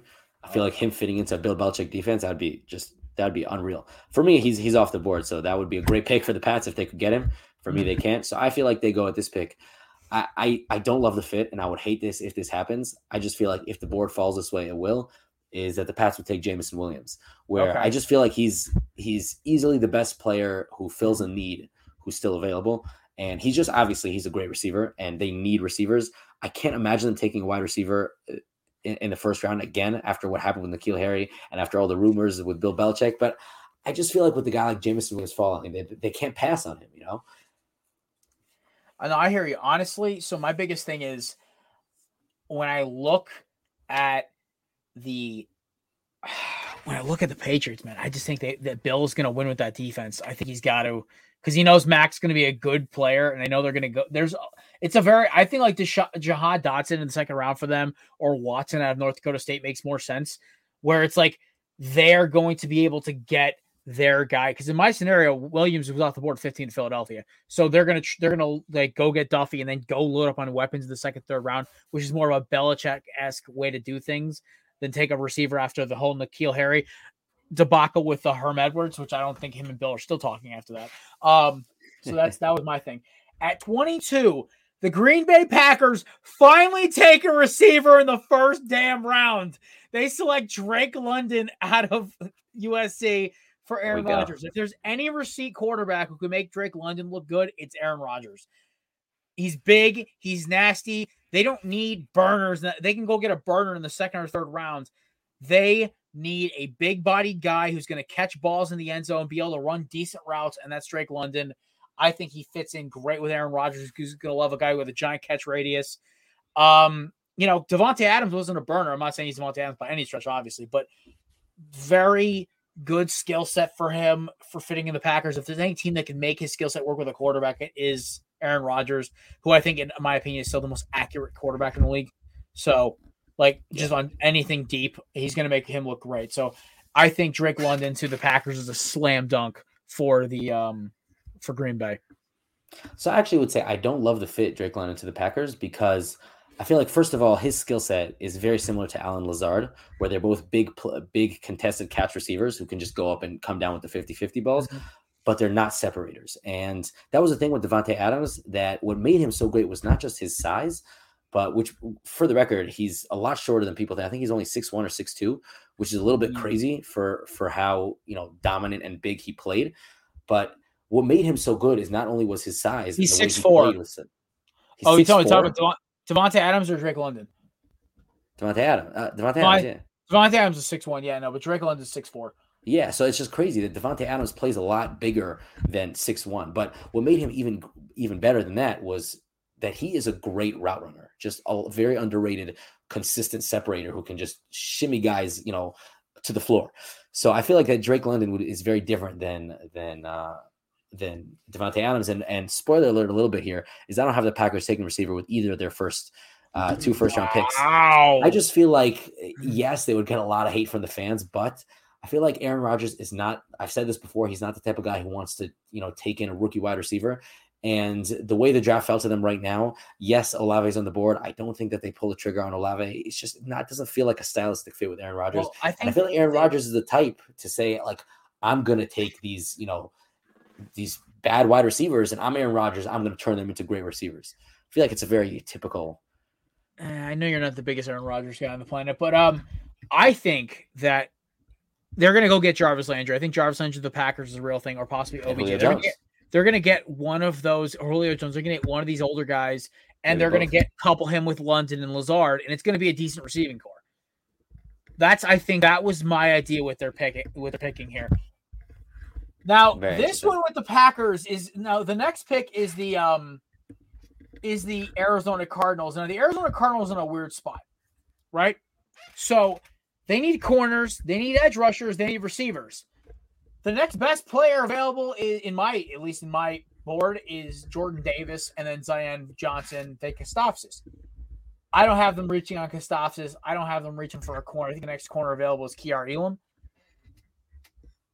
So I have I was originally at the Cardinals trade back, but because this man is still available on the board, I have them taking Jahan Dotson out of Penn State. I think wow. he he okay, he's kind of fits that mold. He's a he's a faster guy. He gets open. He can make big plays. It fits Arizona. He's kind of similar how Christian over Treylon Burks. I, I don't know. I think tra- teams are weird on Treylon Burks. I've, I haven't seen teams like. I think he's going to keep falling. I just don't get. I don't get it. Obviously, I just I just don't understand why teams are passing on him. But it's I I I, it, somebody has to explain to me why, but I don't know. So I just I feel like Jahan Dotson, Treylon Burks gonna be one of those two, but I think Dotson feels more like a Cardinals pick to me. Very interesting. I like that pick. I, I, that's a good pick. They definitely need receivers. That's not a question. Outside of DeAndre Hopkins, who now was very injury, you know, riddled last year, they don't really have anyone. You know, Christian Kirk left, and obviously signed that big deal with the Jaguars. Um, they don't really have a number two, and Rondale Moore is not a number two. He's more of a gadget guy. So that's a good, that's a very good pick. That would fit really well. I feel like they take Burks if they're going receiver at that spot, but Jahan mm-hmm. Dotson is definitely a good pick. I feel like they, they do have needs on defense, but they got to go offense here. Where especially with with uh, Kyler Murray and the whole drama that we had this offseason with him, and just the way their offense last year started off on fire and then very very quickly fell by the wayside and was just not as dominant as it was at the beginning of the season. That's going to be uh, the key to their team is not their defense, but is their offense. Mm-hmm. And I feel like, especially with Kyler Murray's play style, you got to protect him. So I'm taking Zion Johnson here. Beef up the offensive line, give Kyler okay. some time, keep him healthy. I feel like mm-hmm. that's the key. So next pick, I have the Dallas Cowboys. And the Dallas Cowboys are the Dallas Cowboys. They like stars. They like guys who blow up, are big and explosive, and they like guys who shine and guys who are headlines, right? Who do I still have, who do I still have on my board right now? That you're bewildered he's still here. Jordan Davis. At number 24. The Cowboys need to listen. You could run the Cowboys and negate that edge rush. Him, Micah Parsons, and Demarcus Lawrence. I, I know it's not the defense. That's a scary defensive line, right? And it's such a Cowboys pick too. Like Micah yeah. Parsons is a big name guy, the big name that got him at 11. I think Jordan Davis at 24 if he's still there. That is a touch a Jerry Jones pick. Like they went and got CeeDee Lamb and they didn't need receivers. I think they're going to wait in a receiver in this draft. I think they go see if they can go get a guy like Michael Gallup, like they did a couple years ago. They're going to mm. wait and see. So, but next up is an interesting team for me. But you got to do your Cowboys picks. I'll let you go first. Yeah, I really like the Jordan Davis pick. If he falls this far, that's a slam dunk pick for the Cowboys. I, I would be surprised if he fell this far after the offseason he had, but uh, that would be a slam dunk pick. Mm-hmm. I have them, uh, you know, since we're going uh, back and forth here, uh, you didn't really notice, but I just had two offensive linemen go back to back with Trevor Penning and Zion Johnson. Mm-hmm. And Tyler Linderbaum just went a couple picks ago. And offensive line well is drying up. And I feel like for the Cowboys, the strength of this team has always been offensive line. And now they're not only getting older, but they're losing pieces. They just lost La'el Collins. Tyron Smith is not getting any younger and they need help on the offensive line. And I just feel like they need help in multiple places. I feel mm-hmm. like they go Kenyon Green here. He, yes, he had a bad com- combine, but he's still a great player, and he's other than than maybe Evan Neal, he's definitely the most versatile offensive lineman in this class.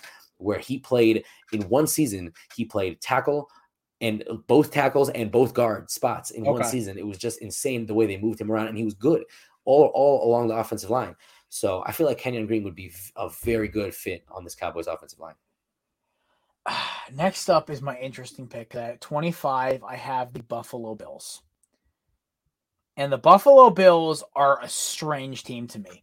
I I can't understand. The Buffalo Bills every year make a surprise pick to me. They need another corner, but there's no good corners available right now. I think they could trade back, but I think Elam, honestly, they, they I, I'm, I'm debating back and forth here. I feel like they would trade back up into the first round to get Elam because I think I don't have him going this high. I think he's an end of the first round, early second round type of guy. I actually in my two round mock, I had him them trading back up to the early second round and taking him with their third pick. I think they were. I think the Texans trading out and them getting the. But I digress.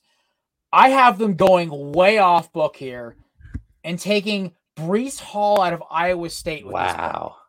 So the Buffalo Bills last year were so reliant and were not able to control the clock against Patrick Mahomes. And the best way to beat a guy like Patrick Mahomes, ask the Cincinnati Bengals, was force turnovers and run the damn ball. Give the ball to Joe Mixon and get out the way. They have the offensive line. It's decent. They have the edge rushers to get after guys like guys like Rousseau and Von Miller. They need a guy to pound the rock. They have all these scat backs. They don't have a guy who can hammer it. Breece Hall is a sledgehammer with legs. He wow. doesn't need to be the right. He doesn't need to catch the ball in the backfield. They got four different guys for that. They just need that guy to do what Zack Moss couldn't do: and lower his shoulder, fall forward five yards. And they will spend a first round pick on a guy like Breece Hall who can take 240 carries a year and probably run for a thousand yards. I love they haven't had a guy like way. They haven't had a guy like that since uh, Willis McGahee. At least a, a reliable yeah. guy like that. So yeah, I really like that pick. That's one way to keep the ball out of Patrick Mahomes' hands. Obviously, Breece Hall is a phenomenal player, but another thing that I feel like, yeah, I feel like the, the direction that they go here is, and like I said, I'm not a huge Andrew Booth guy, but I feel like they go Andrew Booth here. Mm-hmm. Um, I feel like, especially with the acquisition of Von Miller, you see that they're trying to beef up their defense. Yeah. They saw what Patrick Mahomes did, and they're like, no quarterback is ever going to drive down the field like that ever again. We're going to have a defense that is not going to let that happen to us. So they went out, they got Von Miller, and I feel like they continue to beef up their defense with uh, Andrew Booth. Uh, their offense is, is great. You know, continuing to improve their mm-hmm. offense, it, it, it's good, but I just feel like they're much better off improving their defense. Nice, nice. All right, so You'll love this. Guess who comes off the board now? To the Tennessee Titans at pick 26. Treylon Burks. To there pair him with AJ Brown. To pair him with JJ AJ oh, Brown. What a good listen. I, for the record, I love how uh, all of your wide receiver picks are receivers going to teams where there's already a number one receiver who has basically the same skill set as them, which is so interesting. Well, it's to me, it's like I like multiple receivers. Obviously, I like having a burner. So, like the Eagles have their jump ball guy, and that's Quez Watkins. Does he have to put on another 20 pounds? Obviously. But I watched him moss three different guys a week. It's not really his issue. They needed a they need a guy who's gonna bl- blow past the defense on a vertical, where Quez Watkins sometimes struggles with his route consistency. Yeah.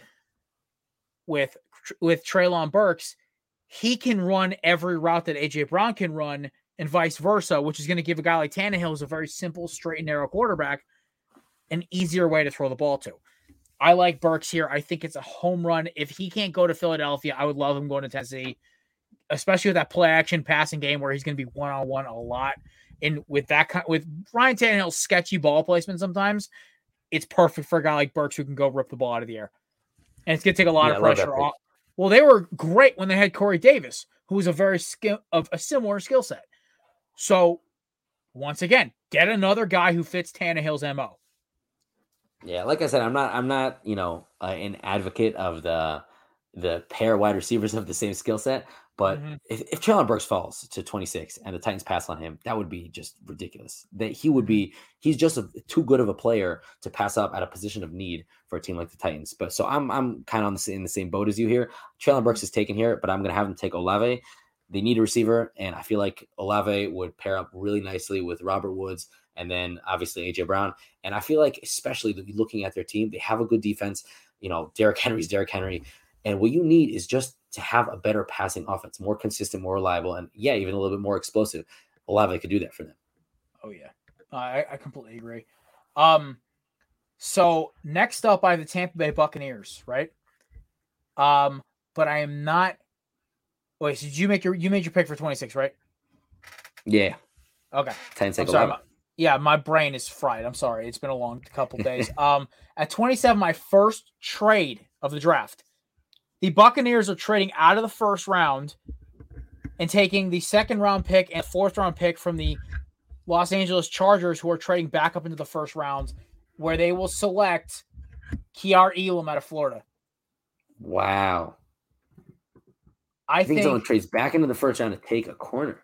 Yeah, because there's no good cor- after him after Elam. I don't trust a single corner on this board for like until like the Kyler Gordon out of Washington, who I have going in like the third rounds, end of the yeah, second. After the top tier dries up real quick. Yeah, so Carolyn's the last barely, and he doesn't need to be the dominant corner. They have J.C. Jackson, they have Asante Samuel, who's a great nickel guy. Kaiir Elam can play outside. That's why I have them going him instead of McDuffie. I think McDuffie's going to go to New England, obviously, but I think the Chargers trade up with the Buccaneers. So I have to write that down. TB, LA, Elam. So that's that's that like was that. that was that was my big thing here. Like I just think it's just as a home run hitter for the Chargers who needs to shore up that other side of that defense. And they're going to double down because they know they got to get guys who can cover, and they're going to go all defense. On. By the way, six one and a half, 191 pounds. It's a lanky corner, man. Yeah, I love Elam. I'm a huge Elam guy. I, I just don't feel like got, he's going to go early, but I, I think he's a little bit underrated. Hey, listen, 27 pick in the first round is not bad. It's not bad, yeah. So I really like that pick. Um, it reminds me a lot of my McDuffie picks. So you agree with the the fact that the Chargers are going to want to go corner. It's not oh, yeah. not a bad move. Um, but with me, I still have Tampa Bay staying in this pick. Um, I'm going to have him taking Travis Jones, defensive line out of UConn. Uh, mm-hmm. I really like Travis Jones. I feel like he's a little bit underrated. I, I think he's a lock for the first round. I, I love him, even though you think he's a third round. I really feel like he's going in the first round. Mm-hmm. And I feel like if you look at Tampa Bay's roster, yeah, you want to build around the offense around Tom Brady, but there isn't a lot of offense, crazy good offense left right now. And there are a lot of great defenders left. And they invested a lot heavily in their secondary. They have great linebackers. Getting a guy like Travis Jones, put him next to Vita Vea, there's no chance anyone is running on this team. So you're going to have to pass into their, you know, good secondary that they just put a lot of money into. So I feel like that's a great pick right there. Travis my Jones. my my one thing was I had them taking Karlaftis. That was my other one because I have him available here at 27. But I said, you know, let me pass. I think they're gonna. I think there's other teams that are gonna roll on him. But um speaking of Karlaftis, at number 28, I have the Green Bay Packers selecting George Karlaftis. There you go. Because when Tampa Bay passes on him to move uh to go get their uh go get to go trade back, I have Karlaftis going to the Packers. They went and got the receiver. They're probably gonna go get another receiver later in the draft, a possibly a certain speedster because there's like five, 15 guys who run a sub.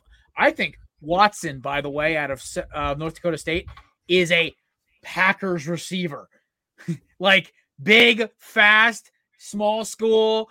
It, is totally a Packers move to go get him in the second round. I think that's where they'll, they'll double down on receivers to make Aaron happy because they just traded away his number one weapon. I think the Packers are going to draft with fear, but also they know that it's lost Darius Smith.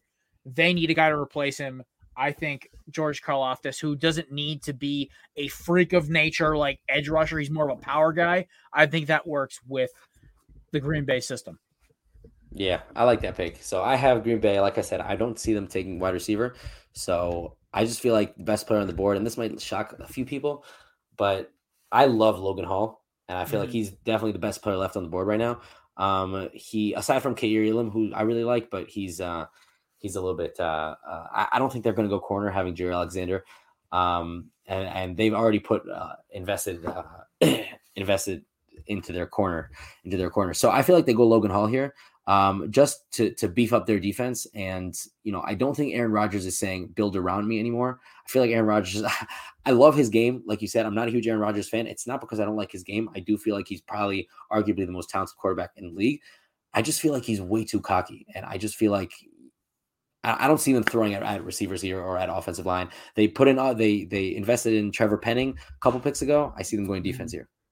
Okay, I love it. I love it. I really do. Um, my next pick is the Kansas City Chiefs. Now the Chiefs, everyone talks about how he's lost Tyreek Hill. I don't think they're going to go receiver at this 29th pick. I think they are going to try to outthink the room here. They they just couldn't get the edge guy they wanted or the cornerback they wanted. So what do they do? They go get Skyy Moore the next pick. The pick before this, because we're going to go back to back here with them, they are going to take the kid out of Minnesota, Boye Mafe. They are going to take a guy who's ready to play defensive end now instead of a guy like Ojabo who's going to be ready by the end of by the end of the year. They need guys. They just lost Melvin Ingram. He apparently he's going to Miami. That's a real thing. And they got their safety with Justin Reid, but they need help. They need edge rushers. They're going to go get Mafe. Also, it's a total like pick by the Chiefs who always pick the wrong edge rusher. That's like their shtick. They're almost as bad as the Saints with this. The Saints hit on Hendrickson and Jordan and think they're like miracle workers with edge rushers. I think that kid out of Houston last year, who I just don't get. And the same thing with the Chiefs. I think they're going to take Maf- Mayafi here. I, I, like the kid. I just have him as my fifth rated edge rusher or sixth. So, eh, so I think the issue is like, no, he's my seventh actually behind Karlaftis. Yeah, seventh rating edge rusher. But I think the Chiefs are going to go get positioned there. They're not going to they're not going to stretch here. And then after that, I of course will double up on these for because it's the same team. Yeah, I have the Chiefs taking uh, Skyy Moore, who's the best available receiver. Oh. I think they they need they need shifty guys. They need shifty guys to replace Tyreek Hill. They have Juju. They have Mecole Hardman. They need and they have Marquez Valdes-Scantling, who's a absolute rocket. But they need another shifty guy who can improvise, and Skyy Moore fits that bill. Yeah, I like that. I actually really like Boye Mafe. Um, I would love to see him go in the first round. I would love an Ojabo fit here to the Kansas City Chiefs, but I'm not actually going that direction. I with the first pick, I agree with you. I think they go Skyy Moore. Mm-hmm. Um, they it's not a great Scary in terms of value. I feel like it's a little bit early for Skyy Moore. I just feel like they're so desperate at receiver, and a guy like Skyy Moore, just with his his unique talent and abilities, I feel like they probably want a guy like Skyy Moore. And then with their second pick, I feel like they go Kaiir Elam. They need a corner. Kaiir Elam is great. He's long. He can match up with. He could cover a guy like Davante Adams. He's one of the few corners in this draft. I feel like could cover someone like Davante Adams, and then maybe Courtland Sutton if he breaks out with Russell Wilson. So uh, maybe Mike uh, Mike Williams with Justin Herbert if he could broke out like the way he broke out beginning of last season. I feel like Kaiir Elam would be a great pick for the Chiefs. All right. I have one more trade. Actually, no, I'm just kidding. I don't. I thought about it. I'm like, this wouldn't work. I thought about it because I wrote it down. Like, wait, they're in division. They wouldn't make a trade because I had the Ravens trading back, but I said they would make a trade to the Bengals. Obviously, no, I would love that, but nah. I know you love that, but I have the, the Bengals taking Zion Johnson out of Boston College, get more He's interior. Yeah, uh, just he's the best offensive lineman available right now, and they could just you know just keep protecting Joey B. They have no corners available, so that they're not they're not going to take one now. They thought they would have Elam available this late, and he won't. So they're just going to take Lyman here. Nice. I think actually, um, I, it's interesting because everyone's saying they need to take offensive line, but I feel like with the the resources that they invested in offensive line this offseason, just mm-hmm. adding so many free agents to their offensive line, I don't think that they go offensive line. I think the reason why they did that is to not pigeonhole themselves into needing to take an offensive line in this at the end of the first round, especially with the talent that's left. To me, Linderbaum's gone, Kenyon Green's gone, Zion Johnson's gone. The, the big offensive linemen are they're all the good ones are gone. So I feel like they go into Kobe Dean here, who's the okay. best player available. They they have a good defense, but they don't have any guys. They don't have any dominating presences on their I defense. love that. and there are a few that like could take over a game, could t- turn around the defense like Kobe Dean could. And I, I mm-hmm. love Kobe Dean. I feel like he would be a great fit. Oh yeah. Like this, I think it's gonna be this year where there's a lot of guys in the second round, like a lot of those guys who should be first rounders, but just teams didn't need them need wise. I think the Kobe Dean could be a mid first, mid second rounder again. He's one of those guys I thought yeah, Philly was going to because of his height. I thought Philly was going to go after him, but once I went and got Kyzir White, I was like, I guess they're passing. But um, at number thirty-two, last one, I have the Detroit Lions getting their franchise quarterback Desmond Ridder out of Cincinnati. Mr. Motor City himself loves him some Desmond Ridder. He is there, his guy. Like, holy smokes, it is just a great fit for them. I think it's a slam dunk for the Lions. They can get a guy who can maybe beat out uh, Jared Goff at training camp or sits a couple games behind him or waits a year. But Desmond Ridder is a winner. He's versatile. He's mobile. He's got a good enough arm. He's great accuracy, great anticipation, can put the ball in a pinhole. He's not, he doesn't lack accuracy. He hits everything right. I think he's what everyone thinks Kenny Pickett is. I think he is the most, I think he is going to be the winningest quarterback out of this draft. Besides the guy who I have going mid second round, that is Mr. Matt Corral, obviously. But, um, yeah, you're not gonna hear complaints here. I'm a huge Desmond Ridder fan, but uh... Desmond Ridder and Matt Corral are my two most are are are, are my two most like go. They're gonna win. Carson Strong is my wild card. Like if he goes to a, a a big play team, I think it's a huge huge thing for him. But yeah, so I have Desmond Ridder going to the Detroit Lions as the last pick of the first round. I think it's just a home run home run pick. Other than that, my other thing is like for the second round, like there's a lot of a lot of great talent. That's the biggest thing for me. I think a lot of teams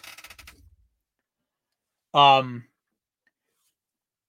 need another Okay. And like I was saying, Matt, uh, unfortunately, Yuke's computer crapped out. So unfortunately, he cannot finish his pick, but he texted me his pick. Yuke took Matt Corral out of Ole Miss to the Detroit Lions. I love that almost more, but I took that's what I want them to take. But I think that Desmond Ridder is like the, the love of Dan Campbell's life. I think he loves the fact that he's a winner in college.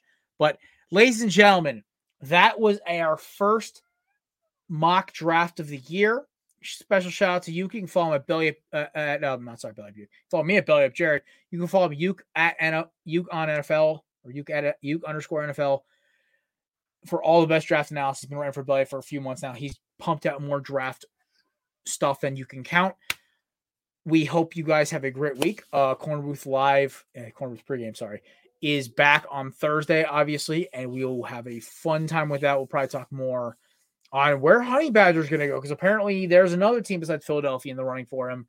There's a possibly a Melvin Ingram going somewhere. A couple of free agency signings should be done by Thursday, as well as we're going to have playoff basketball ready to rock and roll. Go Wolves! Uh, as they have their playing game tonight. But uh, hope you guys have a great week, and we'll catch you all on the flip. Peace.